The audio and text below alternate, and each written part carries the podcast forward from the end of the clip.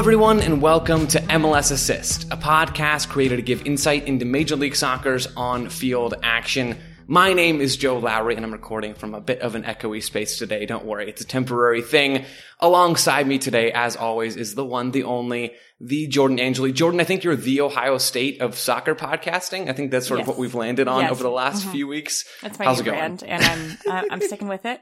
Uh, I'm doing well. It's it's it's fitting too, being in Columbus. That that is my branding. So yeah, I'm doing well. It's um, you know, we're coming to you on a holiday, which shows our commitment. Yeah. Oh, it's bad that I completely forgot today was a holiday. Thank you, Jordan, for being here on a holiday with me. I think I'm hoping that this show will serve as a distraction for me and for listeners out there who may have sat through the U.S. men's national team's 1-1 draw with Canada in World Cup qualifying last night. Jordan, I know you saw bits and pieces of that game. Taylor Rockwell and I watched it in painstaking detail. This is not that, and this is going to be much more lighthearted and hopefully much more fun than that game was for the U.S. We each we each watched a game this week that we're going to talk about. So I watched FC Dallas and RSL, RSL's 3-2 win in that game on Saturday. And Jordan, you watched the Vancouver Whitecaps take on Austin FC in that 2-1 win for Vancouver. We wanted to pick teams that maybe we hadn't talked about as much this season. Austin being really the outlier in that group. I do want to start with your game, Jordan. Let's get into it. Let's break it down and then we'll flip it over to my game once we're through with Vancouver's win. Vancouver have gone under a bit of a managerial change, as Yeah. have RSL recently. What did you see from this team? How, I mean, are they doing anything different than they did under Marc Dos Santos? It feels a bit too early to make any grand sweeping conclusions about them, but a good result nonetheless. Yeah, a good result. And I think for, you know, to be quite honest, I I hadn't watched much of Vancouver this season to this point. You know, a few games here and there, but to say that there's any giant differences is a little unfair from my standpoint. But I am going to tell you what I saw and what I liked from Vancouver and one of the reasons that I think they're on this um, four game win streak in MLS, which uh, they haven't done that in a, a number of years. So that's a big feat for them. They, they start in a, what looks like a four, three, two, one. So it's, you know, a lot of people call that like a Christmas tree formation, right? Where it gets smaller as it goes up the field. But what I really liked about Vancouver and how they played out of that was they and really as the game progressed and they grasped more possession as the second half unfolded but it really looks like a 3-4-2-1 when they're they're building out and one of those three central midfielders in that second line drops into the the back line in between Godoy and Jungwirth and then they can push their outside backs higher and so if you look at it, at it as a 3-4-2-1 they actually have their two holding midfielders lower on the field than even their outside back. So it's almost, it could be argued too, Joe, that it looks like a 3-2-4-1 hmm. because they get those outside backs really high. And I think that's one of the keys that they, they like to do. And they can, when they get and get possession, they look really dangerous because it allows them to utilize really key spaces on the field going forward. One thing that we talked about before under Marc Dos Santos, obviously this is a different era now, is that at times this team did look good and they mm-hmm. looked capable of playing with the ball and using it to occasionally create some chances. I think a big part of that oftentimes for them is Michael Baldisimo, who played as the six in this game. I'm guessing I didn't watch this one, but I'm sure it's him dropping between the center backs quite a bit. I love him in midfield and I love it when he drops deeper. I think he is hugely talented and I hope whoever takes this job on a permanent basis, I hope that he continues to get looks because he can pull some strings in a way that really few other sixes in, in MLS can, Jordan.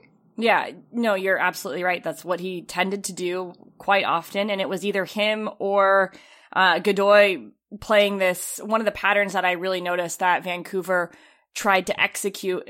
And mind you, I thought Austin did a really good job in, in the first half. And there was a couple of tweaks that um, Vancouver did to get more pressure on Alex Ring and uh, Diego Fagúndez, those two holding midfielders for Austin in their 4-2-3-1 that I think made it more difficult for them to build out of the back in the second half.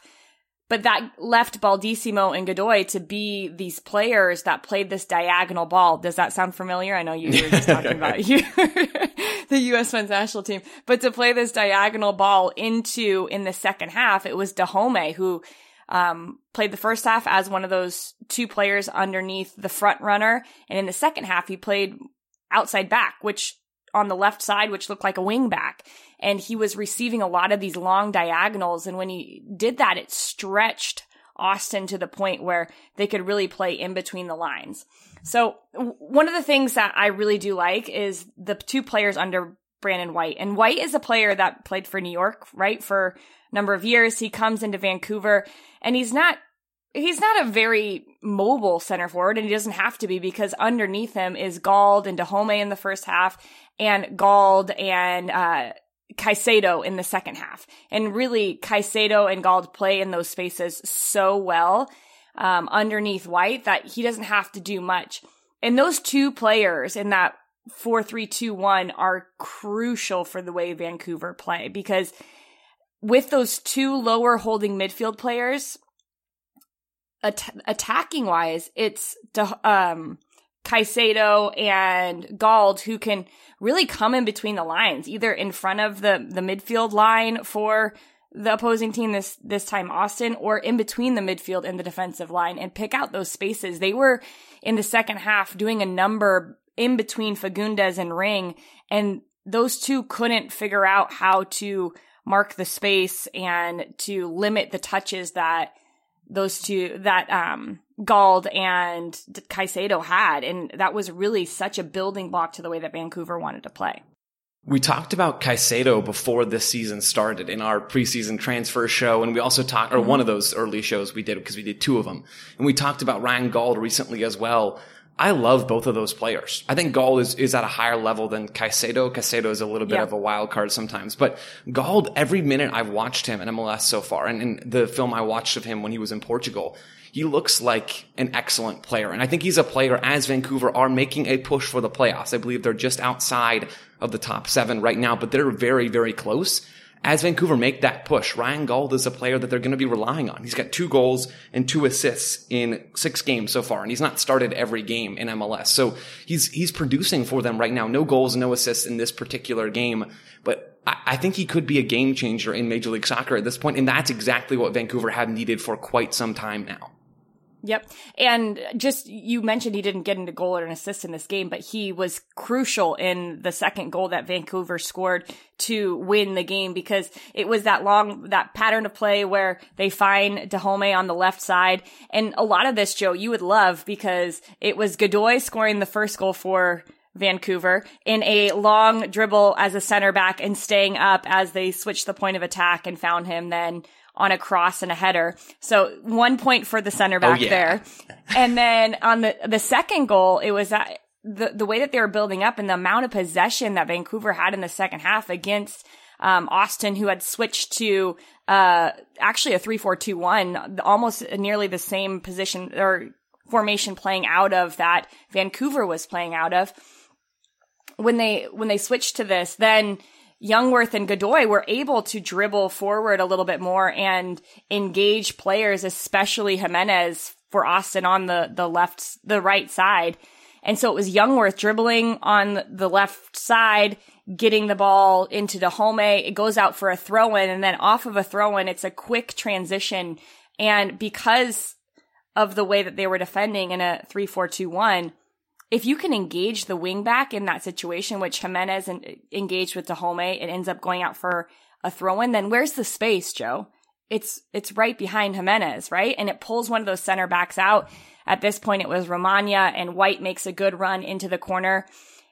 And as, after White beats Romaña, then it's a 3v2 in, in this good space, getting into the attack. And it's Gauld following the play. He gets the shot on goal that then allows Caicedo to tap it in. So Gauld doesn't get an assist on that because he takes the shot, but he is influential in his movement off the ball on the, the throw in into getting the shot off of that white cross. So, um, I really like his movement. I like what he does for Vancouver. And I think that this setup allows him the freedom to not only play centrally, but also to flirt, float wide and to get at players 1v1, which he likes to do, and connect in the channels. Jordan, anything else on Vancouver or anything on Austin that you noted in this game? This was open at times. Both teams created chances. I think every game that Austin plays is open in large part. They just came off of that 5-3 loss to Dallas very recently as well. Any other, any other things you wanted to mention from this game? I think it is important to mention that Austin is very stubborn about playing out of the back. Um, and that is why they lost to Dallas uh, in a large part in that game that you just mentioned. And they didn't change that. And I think one of the reasons is as the game progressed, you can see that they're ver- not very good at winning the first and second balls off of a long goal kick. So what Austin did in the 25th minute, I noted they had a really good build up out of the back. And when they could get this Vancouver side in their 4-3-3 press to squeeze to one side and they can find either Ring or Fagúndez as one of the two. If they could overload the central space and find one of those two to switch the point of attack, they do a really good job of stretching out Vancouver. And the ball gets to Lima. And when Lima gets the ball on the left side, this is a pattern that I saw Driussi, who is one of their, their new DPs, he, play where he started centrally and he ran, runs into the channel. And not only does that little movement from him open up a pass into, um, the front runner and, oh my gosh, why can't I, not Fagúndez, but, um, Dominguez? What's the Dominguez? Yeah. Not only does it give Lima a pass straight into Dominguez, but then it allows Driussi as the play switches then the point to the right side. Driussi just chills on the left and he just floats in this space and it ends up being him who has a really good um chance running into the channel from what is a, cro- a a little pass from Dominguez, and I like his ability as that attacking player to float wide, and it, a lot of similarities to what we I was just talking about with Gauld. But I think he is going to be a key player for them, and and someone who can come in and make a difference. So um, when they do play out of the back and they're successful, it is from just quick switches of the point and um, allowing Driussi and uh, Dominguez to to get on the ball. I'm so interested to see what happens with Austin over Yeah. the next offseason because their their season's over in all uh, practical terms, right? They're they're second from the bottom of the table in the West. They're only on 19 points at the moment. They're not going to make the playoffs. Their season is done. But we can still learn things about this team Yeah. and how they want to play. We can still see them continue to evolve from a tactical standpoint. So that's going to be interesting. And then in the offseason as well, how do they retool? Where are they looking to spend? How much are they going to spend?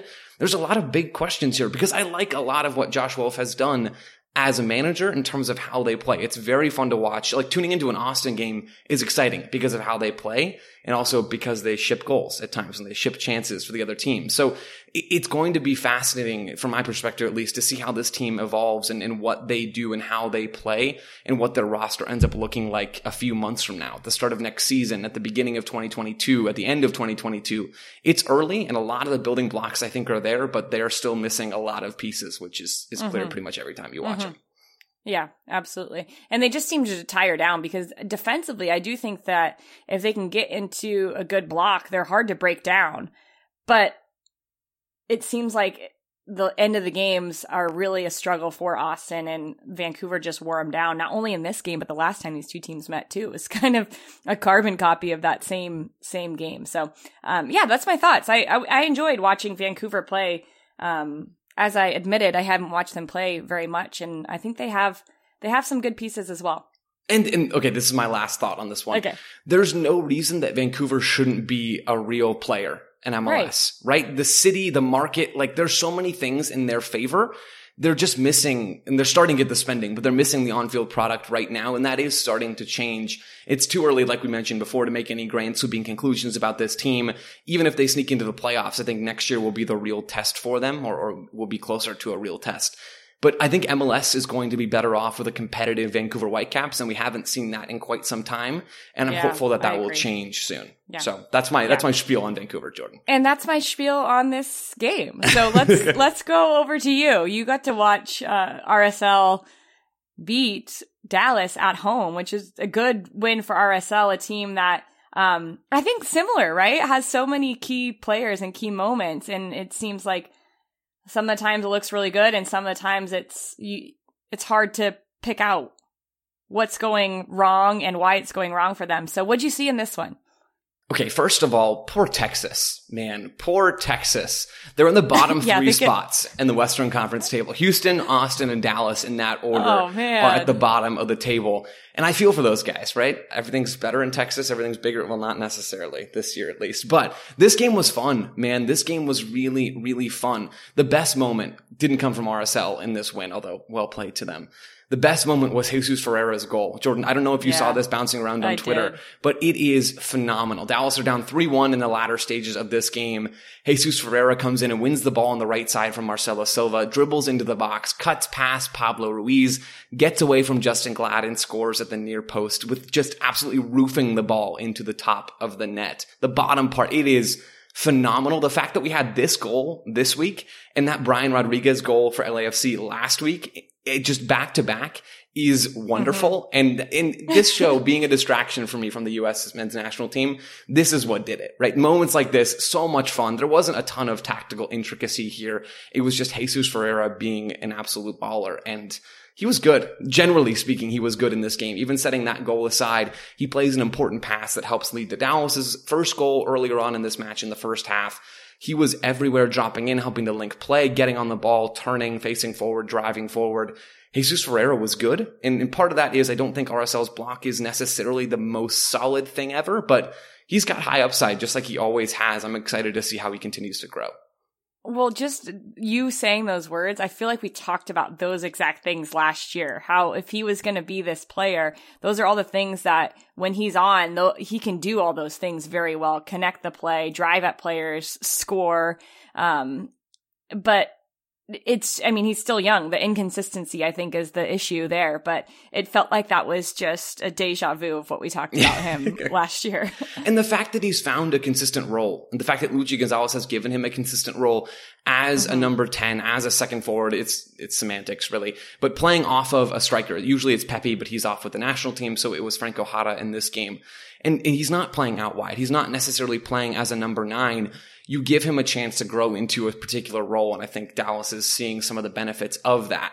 We're not we're not going to talk as much about Dallas from this one because they did lose, and I want to give RSL their props. They're also uh, under the caretakerness of an interim manager. Not a word. Couldn't think of the real word. We're going to move past I it. it. Freddy Juarez left RSL just over a week ago to become an assistant on Brian Schmetzer's staff in a truly bizarre move, right? I don't think that's ever happened before. RSL are in the thick of the playoff hunt and their coach leaves midseason to go become an assistant on another Western Conference team. I get the reasons for it. Juarez, I think, was one of the probably the lowest paid manager in Major League Soccer, if not, you know, very, very close to that. Uh, RSL are in a bit of a weird spot as an organization. I still don't think they have an owner. So there, there's a lot here. And it probably does make sense in certain ways to go and be an assistant under Brian Schmetzer because we've seen what that job can, can do for you. But so bizarre. So they're under Pablo Mastroeni at the moment, and, and they just lost 4 1 to Vancouver last week in their first game under him. Now they've got a win under their belts. But just, Jordan, bizarre times in RSL world. I think this win was big for them. Yeah, absolutely huge. And um, maybe some of the grit of it just uh, ex- exemplifies Pablo Mastroeni and who, Mastroeni and who, who he is because um, they, as you said, maybe not a lot of tactical. Is that true to say? Not a lot of Yeah. tactical going on in this, but um, just sometimes in Major League Soccer, you have to be willing to just do all of the dirty work and figure out a way to score. So, what you see from RSL, did it feel any different than when they were under Juarez, or were there some mm. similarities? I, I think there were more similarities than differences. I don't Yeah. think Mastroeni changed a whole lot here. RSL pressed at times out of a 4-4-2 shape defensively. That was their base setup, and then it shifted into a 4-2-3-1. That was flexible in possession. But Freddy Juarez used the same shape and allowed his players to be flexible too. You've got Rusnak playing wide and he'll come inside and he'll drop deep and it messes with the midfield shape and sometimes a good way, other times in a bad way. You have Jonathan Menendez on the right side, who I really like, an attacking player that RSL snagged from Argentina. He's, he's clean on the ball. He can cut inside. He's got really skillful feet. I like him a lot. And he was big in this game scoring RSL's second goal. But like nothing, nothing major has changed as far as I can tell from this team. In this game though, to get specific and, and look at some of the micro reasons as to why they won, they exploited space in Dallas's block over and over and over again. Dallas played in this 4-4-2 shape as well, so they're both in the same defensive setup. but RSL poked in and found those spots in Dallas's shape much better than Dallas did to RSL's shape. It happens before the first goal, but the first goal is probably the best example of this. It's Aaron Herrera who's on the ball, the right back for RSL in that flexible 4-2-3-1. He's got the ball on the right side in the attacking half for RSL. Paxton Pomykal's playing left mid for Dallas and he steps towards Herrera sort of, but doesn't really put him under any pressure. And that was a theme for Dallas in this game. No one pressuring RSL's attacking players. Everton, one of the sixes for RSL, drifts between the lines and he is wide open. Franco Jara isn't stepping back. Jesus Ferreira is busy trying to step closer towards the ball. Nothing happens from Dallas. They're not proactive. The sixes don't step forward. So Herrera plays it to Everton, who then dribbles forward, draws a foul from Franco Jara, who does decide eventually to track back. And then on the quick free kick, it's Rusnak out wide to Herrera, who crosses into the box for Justen Glad, who heads it home, and that ties the game and kind of turns this game on its head in a way because Dallas had been starting fairly well. And so they were controlling the game at times early on in this first half. But this goal was emblematic of the problems that Dallas had, and it showed that RSL is capable of taking advantage of those bits of open space when you give it to them on a silver platter. Yeah. And I think that that just the pattern that you were talking about in the space exploitation is very true for a 4-2-3-1 type of team that then is playing against the same formation, right? When when you're sitting in a 4-4-2 block, the space is either in front of that midfield to then pull them out or in between the midfield and the defensive line. And so if you can pull them out and then exploit the, that next area of space, there is going to be success. And in this point, th- what you were just talking about, it's on the dribble. It's through getting and gaining a foul, a set piece in a key area. And for RSL, they have players that can not only deliver, but finish on set pieces. So I think that that is something that we see all the time in when p- teams play in that 4-4-2 block. Those spaces are so crucial. Yeah, RSL took advantage of space on that first goal. They did it again on the third goal as well. The second one was was Menendez's goal, and that was a long sequence of possession, and Dallas never really got pressured to the ball. It was, it was a weird one. Noah Powder, the left back, ended up shooting from outside the box, deflected. Goalkeeper saves it, but doesn't actually collect it, and so then Menendez can crash at the back post. But the third goal. It comes after FC Dallas play long from a goal kick, goal kick. They're looking for this little chipped ball forward into the front line. It doesn't work. RSL win it and find Rusnak wide open in zone 14. I think I have like seven eyes in my notes on wide open because there was no one around Jordan. Rusnak could just get the ball, look up, shoot, score to the, I think the bottom right corner. Cerrillo and Servania, the two sixes for Dallas, were nowhere to be found. They got pulled into the box. They weren't ready to step forward in pressure. And no one else was even close to that area, close to zone 14. Rusnak had all day. Uh, I would not have scored from there, but I could have at least gotten a shot off from there and it would not have been on target, odds are. But, you know, that's, that's the level, that's the lack of pressure that Dallas had and credit to RSL for exploiting that because they do have the talent with Kreilach, who was an MLS All-Star, with Rusnak, who is very spotty, but has skill clearly, with Menendez, with Pablo Ruiz pulling some strings in midfield. There are pieces here. And as the playoff race, you know, we're, we're getting closer and closer to playoff time, as the playoff race continues, if teams don't take RSL seriously, they have proven that they will and, and certainly have the ability to take advantage of the gaps that you give them. Yeah, yeah, absolutely. And that's, I mean, that's make or break, right? That's what gets you into the playoffs or doesn't right now. And yeah. so, um, it's, it's crazy to think that we're already there. We're so close, weirdly. We I mean, we're so close and so far. MLS right. Cup's December 12th. So we got I'm sure few... that's what the, what the, the players think too. Yeah. We're so close, but also so still far. far. So, so, so far. My last note on this game is, is shifting back to Dallas briefly to close. Okay. We mentioned the U.S. men's national team a few times still uh, on this episode. And Pepi's already with them. It would not surprise me if Jesus Ferreira and Paxton Pomykal's get called up for the October window. Jesus Ferreira brings a different look at the nine and the U.S. kind of needs a different look at the nine right now. Not the, the strongest competition in this game and, and, not the strongest competition relative to the international stage, but I think he could be an interesting player for Berhalter to bring back into his group. And Paxton Pomykal's the other one. I just mentioned it. He had a lovely outside of the left foot through ball to release Jesus Ferreira down the right side in this game He's got skill. He has some creative ability, and the U.S. desperately needs some creative ability from their eights. And I think Pomykal would fit really well in that spot. So there's my little Dallas yeah, taking over the U.S. men's national team pitch to close us out, Jordan. well, they're taking over international transfers too, so you might as well just like um, throw them in there as well. Uh, and for Pomykal, I, he was that player, right, for the U.S. before his injuries. So yeah. it's it's hard to see a player go down, and but also promising to know that he's coming back and gaining confidence and momentum, and um, you know, trying to at least knock on the door. I was hoping, and I pitched this show as a distraction from the U.S. men's national team, and I brought us back there. That's on me. But Jordan, I do think that is a pretty solid spot to end. Thank you yeah. so much for joining me, for talking Vancouver Austin, for asking questions about RSL Dallas. I really appreciate it. Yeah, this was fun. Thanks, Joe. Listeners, thank you all so much for listening. We'll be back again soon, and I'll be in a less echoey spot. Thanks again. You guys rock.